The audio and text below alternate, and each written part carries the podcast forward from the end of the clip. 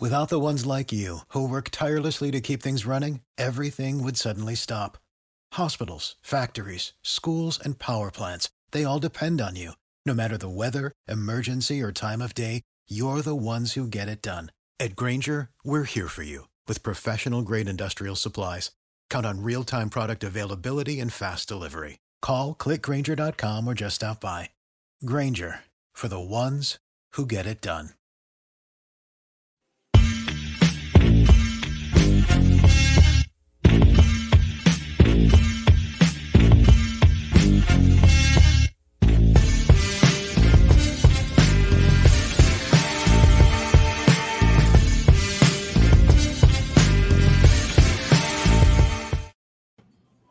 Hello, everyone, and welcome to the Full Court Press, an extension of Five on the Floor. We talk general NBA with kind of a little bit of an eye for some analytics and some numbers here and there, as well as the eye test, which we will most likely defer to the great Marco Romo, who is with me tonight. I am Gadiel Cartagena. I'm joined by the great Marco Romo and my guy at Ariel Atias. So we're going to chop it up. We're going to talk general NBA, right? There's going to be a lot of different conversation to be had because there's so much that goes on in this beautiful association.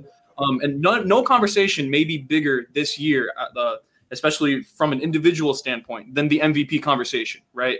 Um, the MVP conversation is something that it feels like every time you refresh Twitter, you see someone saying, "Oh, if this person is not in your MVP conversation, then you're not having a real conversation." And I know Heat Twitter is victim to that. There's tons of fan bases that will just tweet out their best player, and that is who deserves to be in the MVP conversation. Like I, at some point, we probably had De'Aaron Fox in the MVP conversation uh, at some point throughout this year. But I do want to get your opinions on this. Uh, Marco, I will start with you. If you maybe your favorite and then a dark horse, uh, who are you looking at for the MVP convo right now? Oh, all right, we're getting right into it, mofos. Uh, I think I would go Jokic right now. Uh, I'm starting. Everybody's gonna say like um, it's the games thing that he has an advantage over because he's played like the most games. He hasn't missed a game at all. Like, like that's underrated. Like the fact that he's like an Iron Man like in this kind of season, even though look he's not an iron at all. He's made of like pillows, but he's still able to like play every night. And he's putting up like these are insane numbers, like 27, 10, and 8. That's like with like 63% effective field goal percentage. That's like bonker stuff. That's like what guards do, but like he's doing it even more efficiently than that. Like Russell Westbrook, like his MVP year, he did this kind of thing, and you know he was fourth place. You know most guys don't get MVP who are that low uh, in terms of seeding, but I guess the teams are just so bunched up, and nobody's going to give it to Chris Paul as much as I love Chris Paul. Uh, you know he's been awesome. It's just I think it's Jokic all the way right now, and I feel like uh, I did hear Mark Jones yesterday. I was watching the Dunker Spot. Uh, shout out to Nekias and Steve Jones Jr. They were interviewing him. He said that he actually would go with Embiid, despite you know the games and all that, because of the defensive impact that Joel has. Uh, I just think that uh, Jokic's defense is fine enough. Like he said that he saw him get subbed out a lot this year. I think Jokic I don't know. I haven't seen that as much this year. Uh, in years past, he used to get like beaten off the court uh, with his slow feet, but now they're playing a better like drop zone. Like they they help off of uh, their guy pretty well, and they don't let uh, Jokic get destroyed in the pick and roll anymore.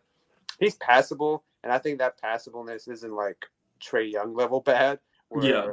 where it's going to affect his like MVP candidacy. Uh, I did, however, like, and he would be like the first true center to like win this thing since like what Shaq maybe like 2001 or 2000 actually. Uh, but I guess if you could go with like Dirk Nowitzki uh, back in 07, but you know he was like a power forward center guy who I don't know. I guess you could count him, and even if you do, that's still like 14 years. That's like old enough to drive. So I think that's still, or I think that's still Jokic's to win right now. Either way, we're going to get a big man winning the award. So shout out to the 90s. Yeah, both both top candidates right now are Joel Embiid and Nikola Jokic, and I mean Embiid has been dominant, but like you said, like the Iron Man ability of Nikola Jokic right now is truly unbelievable, right? And he's also been doing it uh, without Jamal Murray. Ariel, is Jokic your guy as well? Yep. Uh, I'm going to go Nikola Jokic as well. I really want to make an argument the other way for Joel Embiid, but it's hard for me to do it when I genuinely don't really believe in it. I think Joel Embiid has been spectacular this season when he's been healthy and available. He's led the Sixers to, are they first? Yeah, they have the best record in the East. He's missed some time, but truly, when he's been on the court, he's been absolutely unstoppable. But Nikola Jokic, man. I mean, like Marco said, the guy's averaging 26 and a half, 11 boards, a shade under nine assists, one and a half steals, almost a block. He's shooting 57% from the field, 85 from the line, 41 from three. He's been unbelievable. He is a one man offense on his own. Um, that's been evidenced right in the four games since Jamal Murray's been out. Uh, they've won all four games the Nuggets have. He's averaging 29 and a half points per game, 12 and a half rebounds, and eight assists in those games. Nikola Jokic and the Denver Nuggets are a plus 339 plus minus cumulatively this season with him on the court. That is ridiculous. He is an absolute one man offense on his own. And he is the single reason why I think they're going to be able to stay afloat and remain in that 4 5 spot, uh, even without Jamal Murray. Um, a lot of the other guys on the team are going to have to take more of a uh, more of an offensive burden, and and of course Nikola Jokic is going to have to increase the usage rate and have to do a little bit more for them. But I think he's capable of it. Um, he's been the best player in the NBA this season, so it's got to be him in my opinion. Yeah, his I mean his overall impact, like you said, one man offense is really the perfect way to describe Jokic. He's truly someone that is still keeping them afloat. And like I love Facu, but Facu is pretty much like one of their main guards right now. Uh, with Jamal Murray being out, and like they absolutely annihilated the Heat when they played them, just because Jokic brings that kind of talent. He elevates so many other people. So I love the Nikola Jokic pick. I also believe that he should be the MVP for all the reasons that you guys said. Now I want to transition over to a a more a different conversation, right? The DPOY conversation, I think, is not so much of a front runner as people have made it out to be on Twitter. Um, I believe the top three right now is Rudy Gobert, Ben Simmons, and Bam Adebayo. Now, Marco, I don't know if you would actually pick Bam, but I believe you did write an article on making the case, right? So, how what what exactly was in that article, and do you think Bam has a realistic claim to win it this season? Uh, I think realistically, probably not. Uh, I think uh, my main thing with the piece that I had, uh, I had wanted people to take away was at least put him in the conversation. I think it's been absolutely disrespectful that he hasn't been in the conversation. Like up until I guess the past week, like uh, NBA.com's uh, DPOY ladder uh, finally included him in the top three. Like I was like tired of seeing Miles Turner in there. Uh, I was like, I know, he, like Miles is a fine defender, but he doesn't do all the things that Bam does. And that was uh, shout out to Andrew Green. Uh, thank you for for that donation. You know, uh, thanks for you know supporting the team. Uh, but yeah, my thing is like give give him in the conversation. It's disrespectful not having him in there because of just how much he does for Miami. Like he's he's the he's the main ingredient to what my, makes Miami's defense even like passable sometimes. Whenever he has guys like whenever they play a lineup of Dragic, uh, Nunn, and Herro, it's only passable if you have Bam out of Adebayo out there. Like he's the guy that makes the offense change their game plan. You know, there's a big that can switch onto onto whoever or whatever pick and roll you want to run. And like each team, that's their main thing is they want to run a pick and roll. That's like the easiest thing. And Bam can just take that away very easily. And now you see that with teams, you know, they're trying to run uh, the pick and roll to get advantages now because Bam's like he's so willing to switch, but like that's a good problem to have whenever your center is like so good at switching out to the teams are actually wanting to use that to their advantage. And even then, it's still like a hard thing to grasp because teams don't all have uh, Nikola Jokic or Joel Embiid to like uh, force uh, those kind of mismatches because post ups are generally a really inefficient uh, shot uh, unless you have a guy like Jokic or Embiid who can get that shot effectively.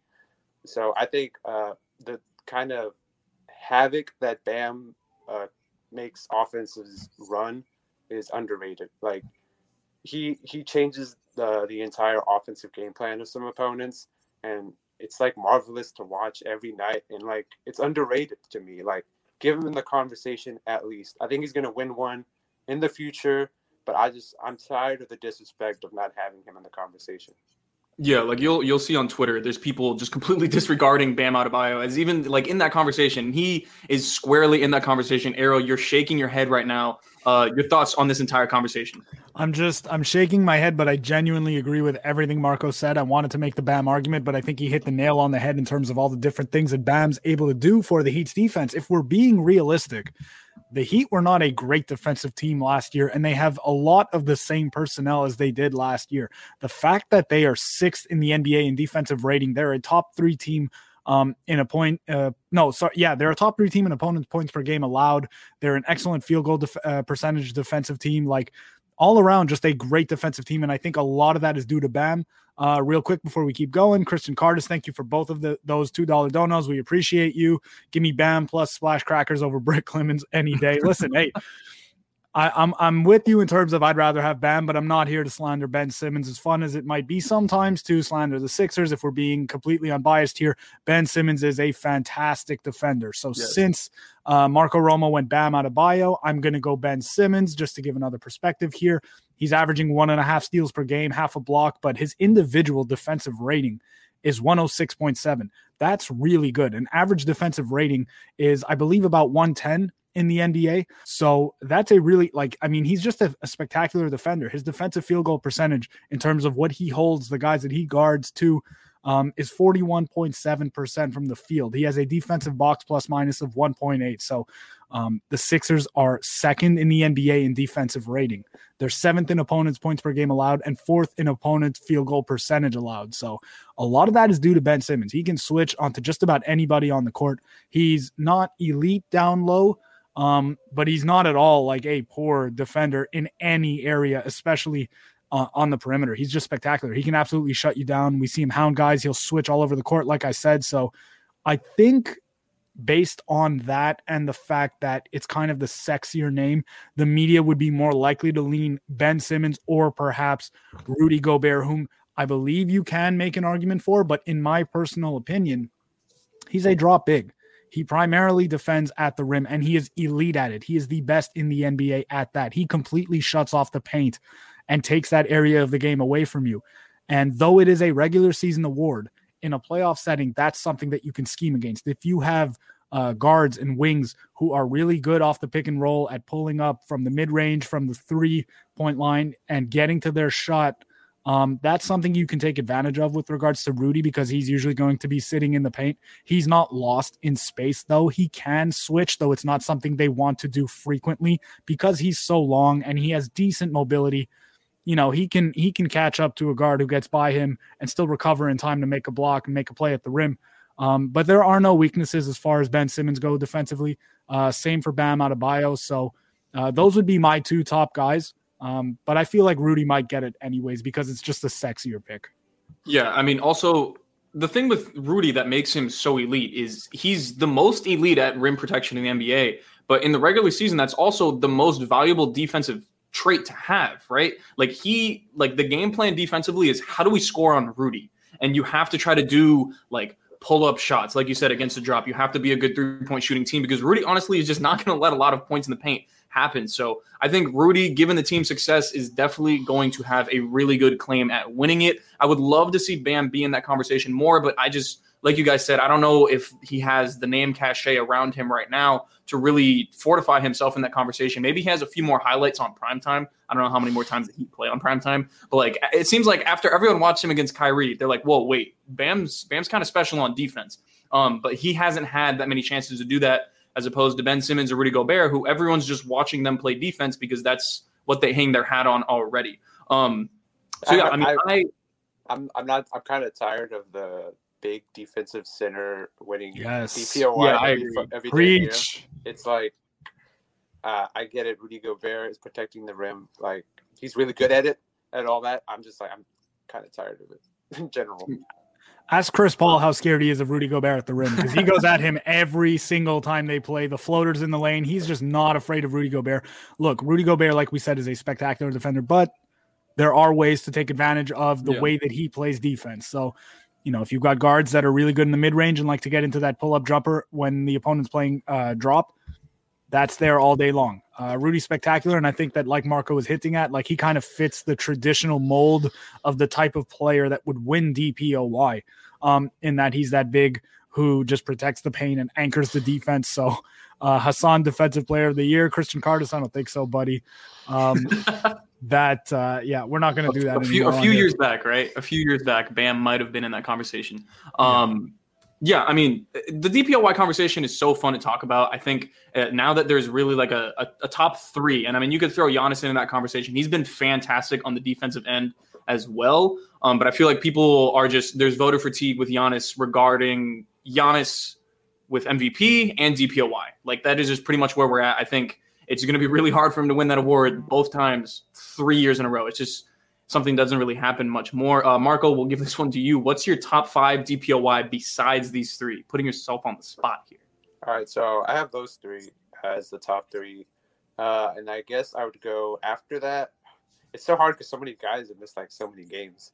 Uh, I'm gonna give you with a a curveball.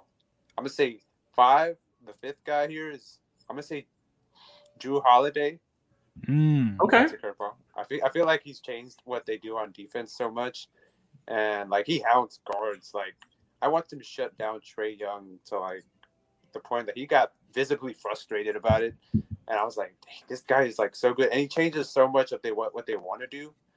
And like fourth, I'm gonna probably go with Miles Turner because he was still being like really really good beforehand. I also could see an argument for DeAndre Ayton in the same way that people have argued for Miles Turner, uh, because of just how their mere presence in the rim or at the paint uh, affects teams.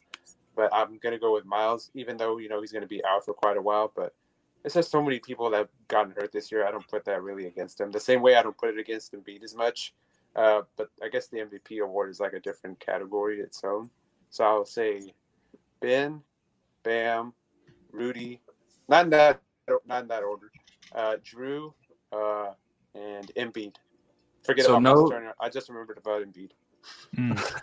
yeah, Embiid is Embiid is a beast on defense. Like that is what makes part of part of what makes Philadelphia so scary defensively is they have Ben Simmons and Embiid, and both of those guys play different roles defensively. That they work together, and like the cohesion between the way that they play defense is really special, and they can make a lot of noise on the defensive end. Um, no, no TJ McConnell love. I'm shocked after him being on the DPOY ladder for multiple weeks after hounding Tyler Herro for one game. he's special. Uh, stealing inbounds passes. Like he's like one of the all best inbound stealers of like all time. It's crazy. In, all, in that first, he's a good defender, but he shouldn't be there. Right. In that first game uh, where they came to Miami and I think they spanked the Heat, um, the Heat guards literally could not get that ball across half court without TJ McConnell making them take up seven seconds of the eight seconds available, or stealing the ball in the backcourt, or making them pick up the ball and pass it out of the backcourt. Like he is just a hound. But I agree. I don't think like this this you know the defensive player of the year talk uh, should be reserved for guys who can have a tangible legitimate impact across multiple positions in my opinion defensively. So to me, yes, TJ McConnell is a very pesky defender. He is a good defender. I am not knocking him at all. But there's only one guy on the go- on the court that he's consistently guarding. It's the other team's smaller guard. That's generally what it is. You're not putting him on bigger two guards. You're not putting him on wings. So I don't think he belongs in there. Um, yeah, we got a comment here. Shout out Morv Morvs Morks um, actually, I want to go to the first one, Manny. Um, thoughts on the Raptors? So the Raptors are currently half a game out of the play-in. They opted not to trade Kyle Lowry, and they got rid of Norman Powell, getting Gary Trent. Um, do you guys have any opinion on how the Raptors are approaching this post-trade deadline madness for them? Uh, I guess I kind of I don't get it. It looks like they want to tank. Like the lineups that they're putting out there are wild. They're playing Freddie Gillespie. I don't know if you guys even know who that is. Uh, probably not, because I barely knew who he was. Uh, he did go to Baylor. Oh, hmm. uh, uh, yeah, and I was like, okay, they're trying to tank. Exactly, they're trying to tank though, but they're like, uh, Masai Ujiri's like, but I got I brought Kyle Lowry back because I guess we could have made the play-in tournament, but it, it, doesn't even look like they're trying to play for the play-in tournament. Uh, we can mm-hmm. probably segue into that later. But and I, I have a problem with like if you're gonna bring him back, you're just wasting another year of this guy that you ha- held so highly in regards to like your team's like franchise. I'm like, really?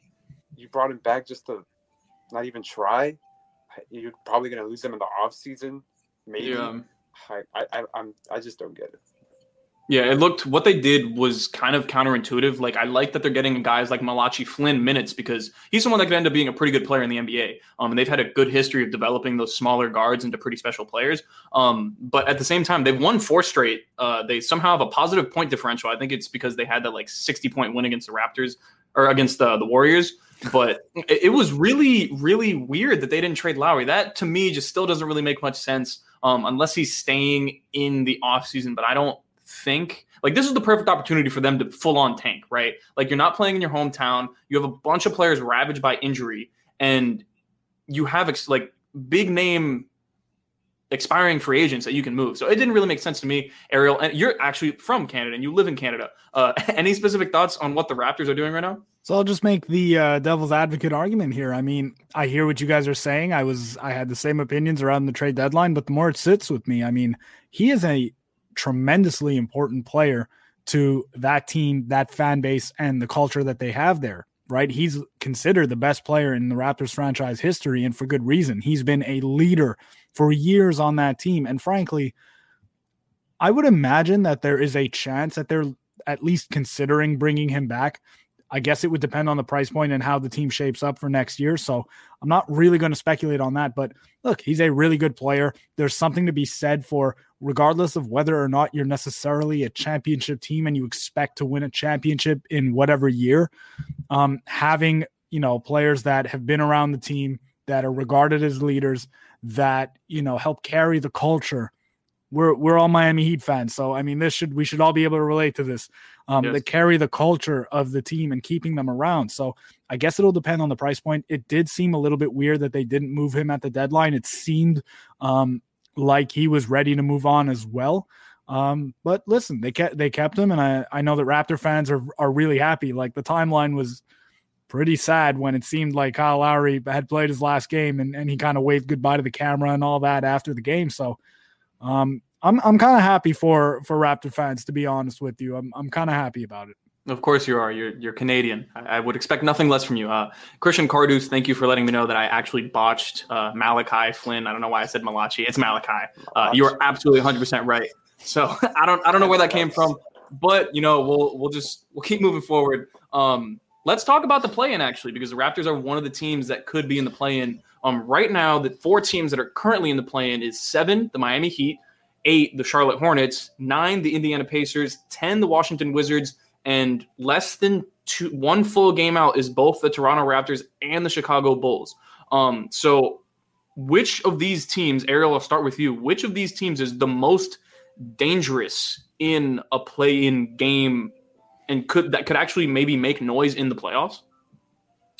I feel like the correct answer is probably Toronto, but I'm actually going to go Washington because I think that in a short sample size, in a two game sample size, right? Because if you're in the nine or 10 spot, you've got to win two games to get into the playoffs. Um, in that small a time frame, a guy like Bradley Beal, perhaps even Russell Westbrook, but I'm really looking at Bradley Beal, can absolutely carry a team to victory. Um, the Wizards are not a good roster. They don't have a good team. Let's let's just put that out there. But Russ has been on an absolute tear, as the comments are, are saying right now. He's been on an absolute tear. Um, the dude puts up triple doubles in his in his sleep. It's kind of ridiculous. He's never been the most efficient player, um, and so historically that hasn't really led or been conducive to building championship or even just playoff success uh, teams. But man, Bradley Beal is just ridiculous. He's such a high level of player that if I'm a Heat fan or if I'm a Hornets fan, who I believe are in the eight spot right now, um, I don't want to see Bradley Beal in in a play-in game. Like, absolutely not. That dude can win a game single handedly. So I think just based on that, like all of those teams in that 7, 8, 9, 10, 11 um, area are flawed. None of them are perfect teams. None of them really have anything that you can say, oh, like that's why they're going to definitely win that one or two play in games. Um, but as far as you know, Bradley Beal and the Wizards go, he's the one player that scares me the most in that area. So I would probably go with the Wizards. Oh, very, very interesting that you go with the Wizards. Marco, your thoughts? Uh, I'm gonna go west. Uh, I'm gonna go west for the West play-in tournament, if that's okay. Uh, Ooh, okay. I'm gonna, I'm gonna say uh, the Warriors are the obvious answer. Uh, and it's obvious the answer why Steph Curry. Uh, you don't want to play that man, and if you're the one or or two seed, I would love to watch Rudy Gobert, Rudy Gobert chase him around like trying to defend him. Uh, it's insane the like what the run he's on. Like I didn't get to point this out in his MVP candidacy, but it's very similar to Dwyane Wade's back in 2008. Uh, he's like carrying a mediocre squad out there. Uh, the only difference is that Dwyane wasn't in the like tail end of his prime. He was in the middle of his prime. So that's why like Warriors fans are so mad about like uh, them wasting this like last few years of Steph's prime because he's putting up like he had 72 threes in 10 game stretch, which was a record. he had 30 he has 30 or more points in 11 straight games this or in an 11, 11 game stretch just recently.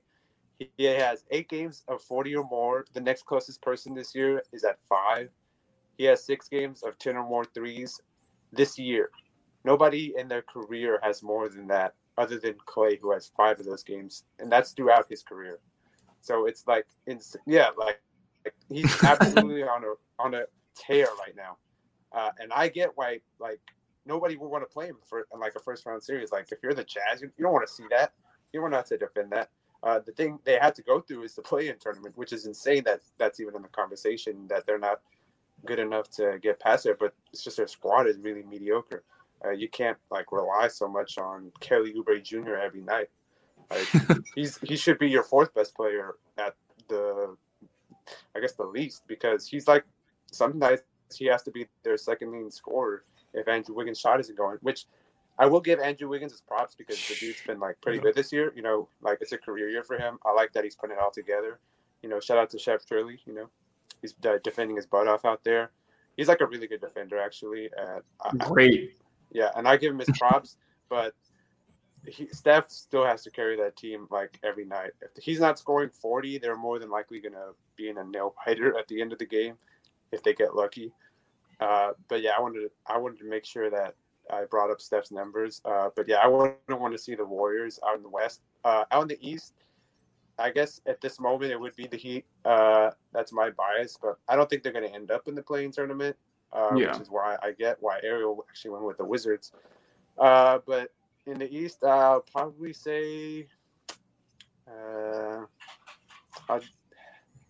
wow, if Boston gets down there, I guess Boston. It's whoever out of the current uh, three, four, like teams that are like battling for the fourth and fifth spot that don't get yeah. there. I think they're going to be the most dangerous team uh, in that play-in tournament. Uh, but other than that, uh, yeah, I think I'd go with the Warriors in the West, and I guess right now the Heat in the East.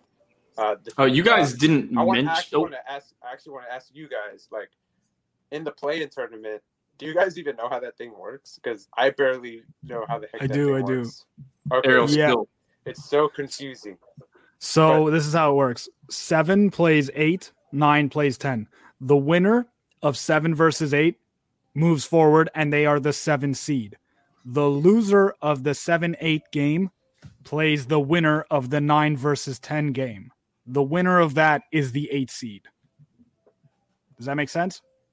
Okay, I only it only makes sense to me because I looked it up, but that wouldn't have made it sense to me earlier. It is a little bit complicated for sure. Yeah. I do want to offer a little bit of pushback, Marco. Just uh, well, not really pushback, but I have a question. Um, so you said that Warriors fans are, you know, a little bit up in arms, understandably, because it feels like the, they're definitely wasting an absolute peak Steph Curry year, and I agree with that. But do we not feel like he has multiple years left at this level, given the way that we probably expect his game to age? Yeah, uh, I definitely think so. I, I think he probably has another like until he's like at least forty. Like he, can probably play when he's like forty two as just a spot up guy. Like it's easily. But I think with Warriors fans, because uh, I follow quite a few of them on my timeline, uh, with their thing is the messaging behind um, the franchise and like the front office and the coaching staff they keep putting out this message that we're not trying to compete. You don't want to hear that from anybody. Yeah. Like you would never hear that out of Miami. Even during like the Dion Waiters years, they always said they wanted to compete for like at least the playoffs. Like you hear Warriors fans get mad because they're saying, like you hear Steve Kerr in post game saying, "We're not trying to win now. Like we know you're not championship caliber team, but you can't be saying that, and that's where mm-hmm. a lot of frustration comes from Warriors fans, because then that makes it uh, it makes it feel more explicit that you're wasting another Steph year like this, and also why you haven't done anything with like the help or to help around him, and mm-hmm. all the mm-hmm. stuff that you've swung and missed on, including your rookie pick, which I don't fault James Wiseman for. Like he's been put in a really bad position. Uh, it's just the frustration around the moves that don't speak to what the front office is saying. Right.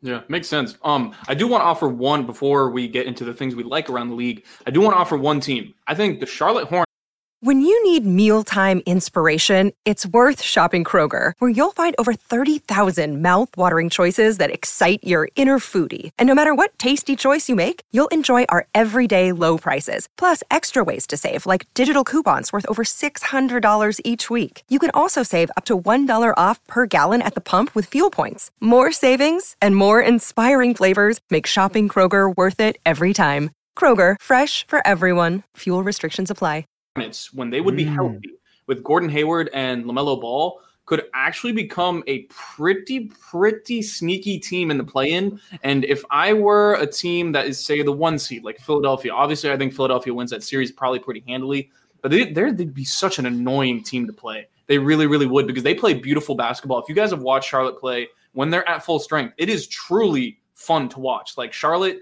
I know I'm a Heat fan, but like I like watching Charlotte play basketball because they play it the right way. Like it's ball movement, they're having fun, and outside of Terry Rozier and Devonte Graham, they don't really take bad shots. Like it's really just ball movement, hitting the corner shot, or getting a cutter, or Miles Bridges just going absolutely crazy. I do like what they're building in Charlotte. Um, I would like to see their team fully healthy. That would obviously be really interesting. Really quick, before we get into the one thing we like around the league, I was just perusing through the stats and I came across this number, which I actually thought was pretty crazy. Um, on players who have two or more isolation possessions per game, who do you think would be the number one player in terms of points per possession?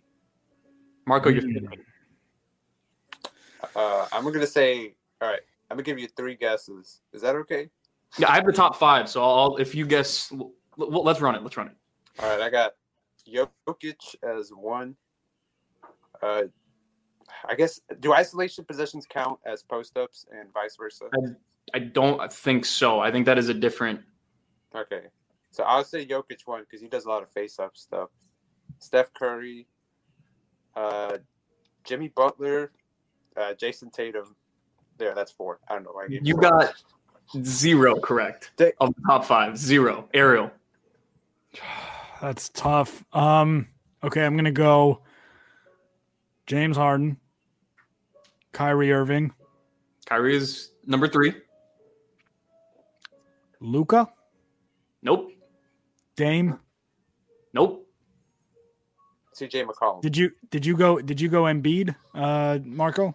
No. I was going to, but I was like, Embiid is number five on this list, which I, it wow. truly speaks to how crazy he is because isolation possessions are, are typically not that efficient, and he's getting 1.12 points per possession as a seven foot, 280 pound center. Like Embiid is truly special.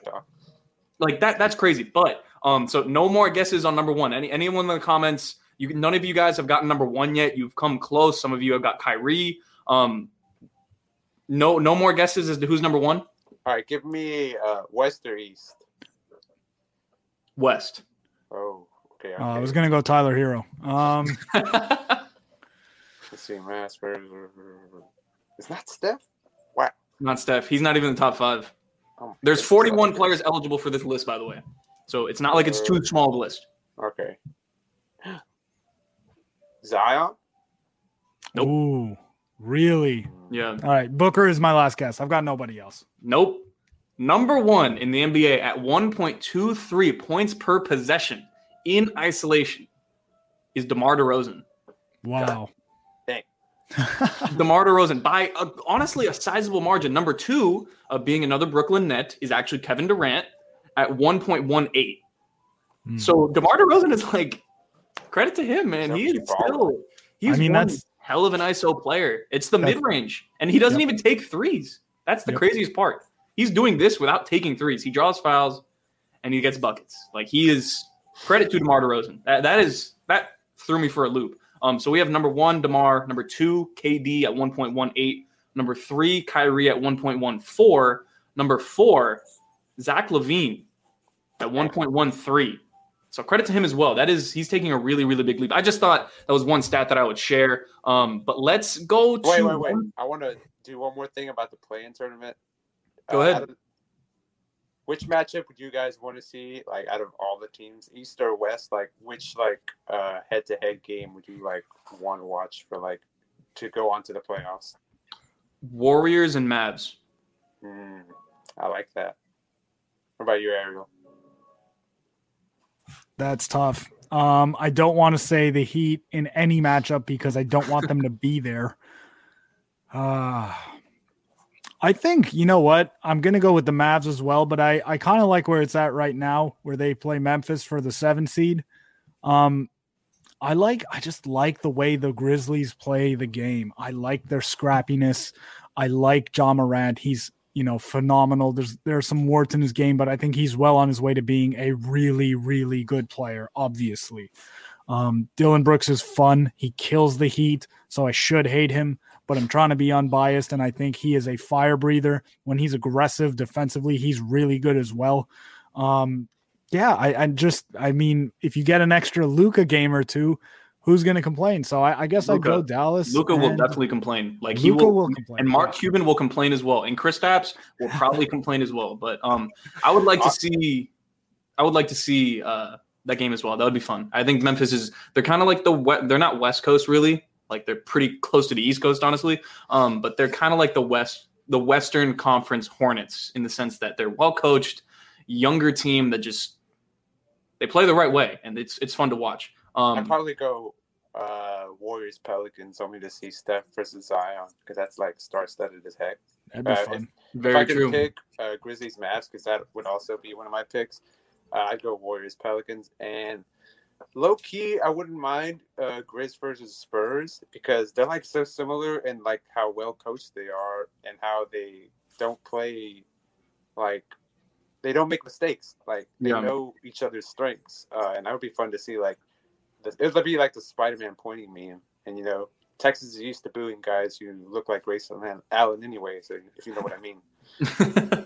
um, Memphis also does or did get Jaren Jackson Jr. back. I just want to point put that out there. He can make a big difference on that Memphis team. But I do want to get to one thing that we like from around the league. I feel like I've been picking Marco first on a lot of these, so I'll go with Ariel first. It's all good, buddy. Um, Gonna go with Phoenix. I love the way they play. I love, you know, they're just such a fun team to watch. Um, like I think I had mentioned earlier, Booker is trending towards being a legitimate, like offensive super superstar, like one of the best scorers on planet Earth. Um, I love his trajectory. They've got a bunch of really good wings from uh, Bridges to Cam Johnson to, of course, our guy, Boss Man, Jae Crowder, Boss Man. Um, and of course, the, the point guard, right? I mean, Chris Paul is ageless. It doesn't matter what situation you put him in, what team you put him on. He's going to lead your team to at least a playoff spot. I mean, he dragged, look at the roster that he took to the playoffs last year in OKC. It's not a great team. They have a bunch of, you know, solid but not spectacular pieces. And in the loaded Western Conference, he dragged that team to, I believe, a five seed, if I remember correctly. They were like a four or five. Yeah. They oh, were some, game seven against the Rockets. Game yeah, seven. They went Almost seven with James Harden and, and, and company. So, I mean, Chris Paul's spectacular. You add him to a Phoenix team that missed the playoffs last year, though they did show, obviously, they had that strong showing in the bubble. Um, Booker still no justice. Stop it, Christian.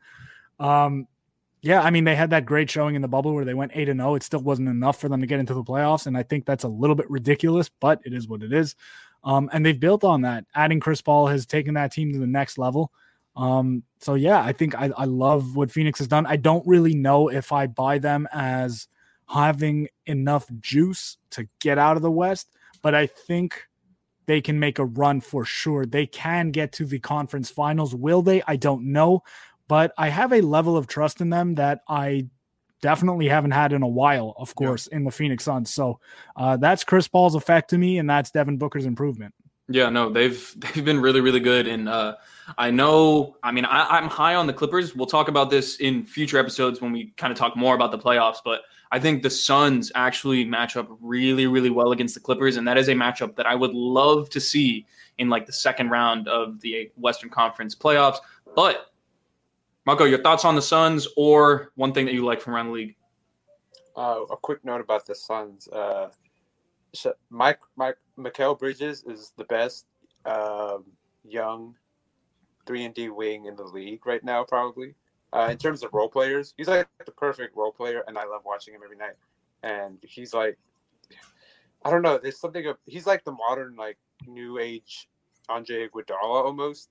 Uh, you know, Tyrese Halliburton is going to probably be better than him in the future, but for right now, Mikal Bridges is like one of my favorite guys to watch. Uh, Agreed. My fa- my favorite thing, uh, I saw earlier on Twitter, people were or somebody was arguing that uh, the Sixers re- may regret not getting Mikal Bridges because they traded him for uh, Zhaire mm-hmm. Smith, and they said, "Well, I would regret more passing on Donte DiVincenzo." And I was like, "Oh my goodness, this is the worst take I've ever seen." Uh, it's horrible. But okay, uh, sliding off of Phoenix real quick. Uh, uh, they didn't help your your Heat fans out here today, though. They lost to Boston uh, as we're recording this. Uh, but I'm gonna go with De'Aaron Fox. He deserves to get his like flowers for this season, man. Especially like he needs those flowers to cover up the stink of the Kings right now. He's putting up like he's putting up 25-7 and like four boards pretty much this year, and he's getting like to the rim at like insane levels, and he's and he's finishing at like elite levels. Like his finishing is up there with like big men and like yeah. Zion Williamson, and he and the fact that he like drives so much, he he averages almost twenty drives a game, which is like unheard of. But for a guard, I mean, that's still unheard of to me. Uh, and the three point shooting isn't there this year, uh, but he's at least taking them, and I like that he's like taking them without like hesitation, and that's like giving him more areas to like operate in terms of which avenue he's going to take, which like uh, things he's going to exploit out of the defenses.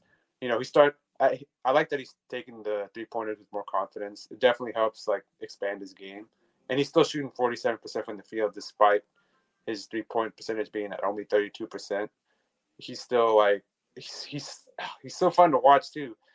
Uh, I have a comparison to him. He's like to me, he's like if Zion Williamson let's say if De'Aaron Fox took the super soldier syndrome, he would be Zion Williamson. like because they're like so similar to me. Like they're both like they drive to the rim like and you feel like you can stop them because you're going under the screen against them. Like you're not afraid of their shooting right now. But it doesn't matter. They still find a way to get to the rim. Like Zion isn't at isn't even driving as much as Zion or as Fox is, which you would think they would be closer to each other, but they're like Zion, that's actually like seven drives less a game, which is actually kind of insane to me. Uh, and they both play a similar because they both can handle the rock too. Obviously, Fox is more of a point guard because he is a point guard. Like he operates more in like pick and rolls, but I like the way that New Orleans has given the ball to Zion out on the perimeter more. That gives him more of a of a avenue to operate uh, his pick and rolls too. And I like that they have uh, small guards screen for him. It's actually something that I want Miami to do with Bam Adebayo. Uh, and yeah, they just remind me so much of each other. It helps that they're both left-handed too, uh, and they both like operate in like so little space. Considering like the teams around them, they don't have spacers. Like De'Aaron Fox has more spacers, but he still doesn't have that kind of space that you would want a guard like him to have a five-out offense. They've been playing Hassan Whiteside still. like they're starting. Shameful. Shameful. that's the same way that uh, you know Zion is stuck with Steven Adams, but at least Steven Adams can set a decent screen. Uh, but he's still caught. The fact that Zion is still finishing inside with Steven Adams clogging up the lane is like insane to me, which is why it's pretty astounding the way that uh, De'Aaron Fox is finishing inside uh, with like Hassan Whiteside and Chris Silva clogging up the lane. Actually, Chris Silva is actually playing for them, believe it or not. I saw him play yesterday. Uh, yeah, just the way they're they're also really physical. Uh, when you when you meet them at the at the rim, they like I mean, they maneuver their bodies like crazy. Like they can like withstand Definitely. like the contact. You give them the first contact, they're still gonna okay. I'm gonna move my hand in the middle of the air to the left side where your arm's not, and your arm's already coming down as a defender, and they still finish. It's like insane to me. I, I love watching both of them, and I think De'Aaron Fox deserves more love this year. Uh, they need to fire Luke Walton and free my man's. Yeah, I, I, agree, and I think De'Aaron Fox, uh, kind of flying under the radar, like you've been saying, he does 100% deserve his flowers. I think this is pretty similar to kind of what development Devin Booker has had over the last few years, in the sense that this not the same play style, like they're different players, different whatever. But I think the sense that they are both players that are stuck on bad teams, but they really have not been given the credit, but they have their own development into almost a borderline like young superstar. I don't guess you can't qualify them as full on superstars, but like they're in the upper echelon of the league in at, at their position, which is a, a, huge accomplishment in its in and of itself. So yeah, absolutely giving credit to De'Aaron Fox.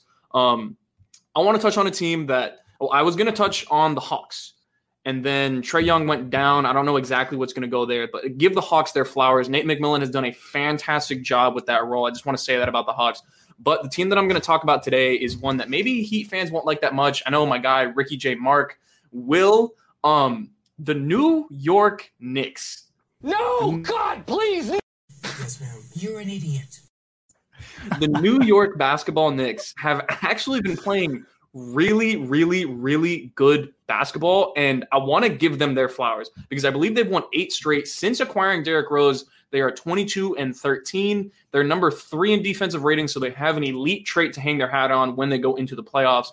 Um, they are 15th in offensive rating since then, and number seven in net rating over the last 35 games. That is quite an impressive feat on quite a large sample size. Uh, Julius Randle, shout out to him, probably going to win Most Improved Player if he's not uh, getting that already. Uh, Trae injury is not serious. Uh, yes, but at the same time, ankle injuries are a bit like iffy. I don't know if they're going to push it for him because they pretty much have already made the playoffs. Like they did their work to get there. I think they might try to make sure he's 100% so they can compete. But back to Julius Randle.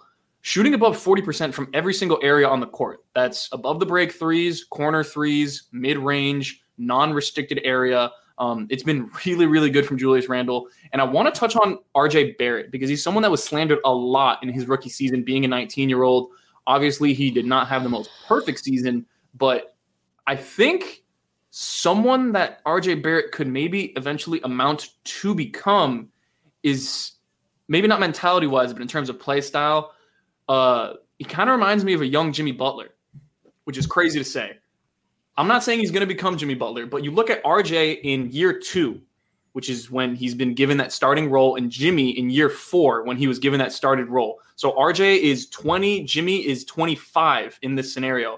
RJ averaging 17, 6, and 3 with 38.6% from three. Jimmy, as a 25 year old, averaging 26 and 3 on 37.4% from three. So almost identical stats, playing a ton of minutes under Tom Thibodeau. Um, obviously, Jimmy Butler's mentality is what sets him apart, and that is where RJ Barrett would need to get to.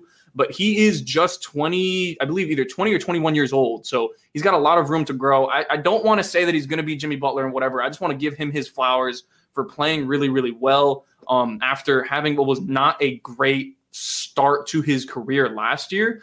Um, I want to give a shout out to the Knicks for the regular season success that they've been having. I'm iffy on their prospects in the playoffs depending on who they match up with. I think if they start to slide with these next few games, that they have a bit of a tougher road. Um, it would be interesting to watch them play against a team like Brooklyn. I think Brooklyn Knicks would be like the perfect kind of almost rivalry to to rekindle right now because the Knicks uh, are on the. The Nets are really, really, really good. So I would like to see that. Um, that, that's just my Knicks talk. I, I really I want to give them their credit. They've been playing great defense, and I'll RJ give, deserves a little bit of respect. I'll give credit to the Knicks improving their three point shooting like crazy. Like they've actually been on a tear recently in three point shooting. And the thing about the Nets and the Knicks thing, it's crazy how it, it's so similar to the to the Mets and the Yankees because the Knicks fans talk about the Nets more than probably Nets fans talk about the Nets. Absolutely. They, they, get so annoyed when you bring them up, and like, I get it. it's like if Orlando, I guess, got a big three all of a sudden. But even then, Orlando isn't like Brooklyn's like that, like that. Uh, I, I, it's a little brother syndrome, pretty much. But the other way around, it's like big brother syndrome. It's weird because you're the Knicks. You're not supposed to like care this much about another team, but you do. I yeah, know. I always find that weird. Knicks fans parading in the street after an eight game win streak was really, really, really funny to me. Um, I guess they haven't tasted success in a long time, so this is kind of like how they celebrate. Um, I'm not a Knicks fan, by the way. I'm just giving a team their flowers for playing good basketball and putting it on TV. So I've been able to watch them over the last few games. Uh, it's still Heat in five. Oh, it has been, always will be. That's not a question. Maybe even Heat in four. I think I would love for the Heat to play against the Knicks in a series, but um, I would love to see them play against the Nets because stylistically, the Knicks do everything that the Nets don't want to play against. Like they score inside, they have physical players. Julius Randle just plays bully ball for 48 minutes. RJ Barrett tries to play bully ball, bully ball for 48 minutes. And Tom Thibodeau, like he just wants his guys to play bully ball. And the Nets, they want to beat you with finesse, isolation, all that good stuff. I think it would be a good kind of clashing of styles in that series. Not saying that the Knicks would win, but maybe they win a game or two in that series and uh, kind of remind me of like the 2017 Nets or 2018 Nets, where they make a little bit of noise early in the season and then they make the playoffs, losing round one, and then they're on the up and up. Um, area. I mean, yeah, I just want to jump in real quick on the Knicks. I do agree with a lot of what you said. Um, but I kind of feel like they're probably one of the teams that nobody wants to see in the first round for a couple of reasons. Reasons, yeah, definitely. Reason one being they are, like you said, phenomenal defensively. Um, Thibs coach teams are usually really good defensively, and that's a team that I, as a Heat fan, and I'm sure most other fan bases, as whatever team they're rooting for, want nothing to do with in round one. Um, the Knicks defend like crazy, and again, Julius Randle has taken the leap this season. He has transformed his game. He is a scorer who can score from anywhere on the court. He plays bully ball. He gets to the rim. He's got the three point jumper that he gets to from catch and shoot or off the bounce. It doesn't really matter.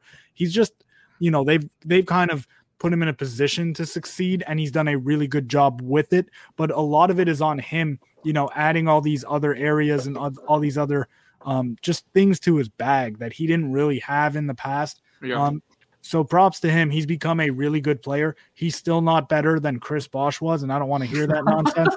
But the Knicks are a team that I want nothing to do with in the first round. And I think if they get the right matchup, they may win that series. Which is crazy. That we did not expect this to be t- year one of Tom. An idiot sandwich. This is a cast of misfits that are fitting together in a beautiful way. And honestly, it's it's been fun to watch. Like I know as Heat fans, I shouldn't be rooting for them. I wasn't old enough for the whole Heat Knicks rivalries, anyways. So I appreciate good basketball when I see it. I appreciate the Knicks right now. Um, but we are Heat fans, and uh, I think it's time to talk about the Miami Heat. So, man, if you want to throw up that graphic, we're gonna have this little segment at the end of every single one of these. We're gonna call it the Culture Corner. Uh, maybe poking a little bit of fun of some other shows that we might have on this network, but this is the Culture Corner. So we're gonna talk Miami Heat right now. They've won three straight. Um, the real talk of the town is Tyler Herro. So I'm just going to throw these stats out at you because I think I found kind of the maybe not the reason, but a pretty good explanation as to why he's had such a hard fall off in the middle of the year. Um, it goes back to that injury on prime time against the Los Angeles Lakers, I believe on February 20th, maybe February 19th, uh, in the second quarter against Alex Caruso before that, so from December 1st up until February 19th, Tyler Herro was averaging 17.4 points per game, 6.2 rebounds per game, 3.9 assists per game, 2.6 turnovers, 34% from three on 6.1 attempts per game, 77% from free throw on 2.5. Um, pull up shooting was also not that bad. He was shooting 38% or 39% on 7.2 attempts a game, 46% effective field goal percentage, catch and shoot 38% on almost three attempts a game. He was driving 11.6 times a game. So a lot of aggression in terms of like letting the ball fly with how he was playing early in the year. And then since then, 13 points per game, 3.8 rebounds per game, three assists per game. The turnovers are down 1.5, shooting 31% from three. Pull up shooting has been down to 35.3% on 4.8 attempts. Catch and shoot is down to 30.9% on 2.8 attempts from three a game, and drives are down to 8.3. So I'm not making excuses for the kid. He's not played up to par, but I think maybe the expectations that we had going into the season should have been adjusted a little bit. Um, I'm questioning his role, but I just want to know, Marco, like, how are you feeling about this whole Tyler Herro saga that I guess has happened with Heat fans over the last, say, few weeks? Uh, wow. Uh, I guess I see where the frustration is, but I also sometimes I'm like, this is a little too much because this is a second year guy, but everybody accelerated his timeline like outside of his like control pretty much. Everybody expects him to be something he's not in the second year of his like of his professional career, which has been like messed up by so much around him. You know, the COVID protocols. He's gotten hurt a lot. A quick turnaround, so we didn't have a uh, training camp. It's like you guys need to slow down and ease your expectations. I've come to do that. I had high expectations too, but I realized this is a kid picked at number 13 who was being compared to Devin Booker already. I'm like, okay, maybe we should have eased up on that. Like I I understand where you're coming from. He's not making his open threes. That's been like one thing that's been annoying me is he hasn't made his open threes like and he's hesitating last year. And like he's gotten good shots too, like and he's passed up good shots. Yes, Another that's my problem. And like I don't get that either. I think his pull-up game will get there eventually. I think he'll be a pretty good pull-up shooter. I just I I get the frustration, but I think it goes too far sometimes. Uh, I will say his defense does need to improve, and he does need to earn his minutes. I don't think he needs to be given his minutes just because of what the team expects him to become. Like I feel like they're giving these minutes like thinking he's going to be part of the future, like not because he's earning them. Uh, he does earn them like some nights, and I want to say he was on a pretty good stretch up until that road trip came about. Like that Mhm. Portland after that Portland game, it's just recency bias as well. Like he's had a couple of really bad games recently, Yeah. uh, bad stretches. It's going to be an up and down year. It's a second year guy that's not like a good creator off the dribble.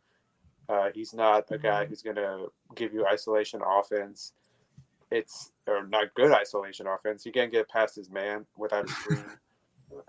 he he'll get he'll eventually get better. I just I don't get the over overabundance of like ah, this guy sucks. You should have traded him for blah blah blah blah blah and all this. It's it's going to be fine. He's going to be a fine role player. You should have expected him to be a fine role player, but it, it's just the season with a team who wants to compete and like they can't wait on him to get where he where they think he's going to be for too long because you're on a on Jimmy Butler's timeline. That's also the frustrating part, and he's not going to be on Jimmy Butler's timeline, and he's kind of let him down this year at times because Jimmy likes him.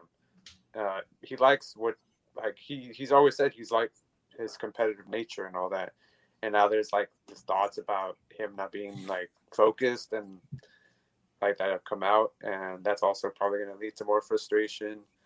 Uh, I think everybody needs to ease up on him, but also you can't. I also don't get people that have been overprotective of him.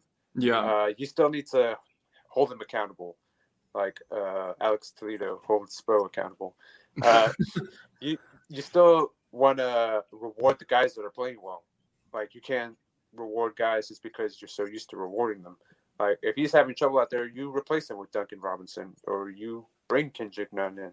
Like Yeah. it's a it's a it's a it's the thing that Spo always preaches about. You need to earn your minutes, and like. I get why some people might think that he's not earning his minutes as well. Yeah, I, I think earning minutes is the perfect way to put it. Ariel, uh, we'll close with you. Your thoughts on the Tyler Herro saga? My thoughts on the Tyler Herro thing is like Marco said, he hasn't quite lived up to expectations. I don't want to speculate too much on what's happened um, in terms of like off the court stuff and whatever other various factors. Definitely, we know about the whole uh, COVID season and what has played into the scheduling and the shorter off season and all of that stuff definitely affects him. But frankly, we are not necessarily in the business of playing guys who don't merit the time. Now, I'm not saying that he is a bad basketball player, but frankly, if you're the Heat and your goal is to compete this season, if he's not cutting it and he's getting killed on defense and he's having game after game that are inefficient and then he sprinkles in, you know, short stretches where he's really good, I just don't see it. I don't see that. I don't see him deserving playing time over guys like Kendrick Nunn. Um, definitely not a guy like Duncan Robinson. If Victor Oladipo comes back, I think Spo has to do a really good job of just, you know, giving guys minutes based on the meritocracy. And, and that's mm-hmm. all it should come down to. And definitely the developmental reps help him, but it is what it is. You're trying to win right now. Yeah, no, I, you, if I could print out what you said, put those quote like put that quote behind my head and just have it framed in my room i think i would do that because you said uh, like i you articulated that perfectly and i appreciate the way that you just said that because it, it should be a meritocracy. Like earn what you are given. Like that's what he needs to do. And i mean hopefully he ends up turning it around but i think right now we just need some semblance of production from the guards. With all that being said this is the end of the full court press our very first episode. Thank you guys in the comments for tuning in with us. This is an extension of Five on the Floor. It may be on the podcast feed. Um, make sure you check out that podcast if you're a Heat fan. And thank you guys for supporting us in the comments. We will be back soon.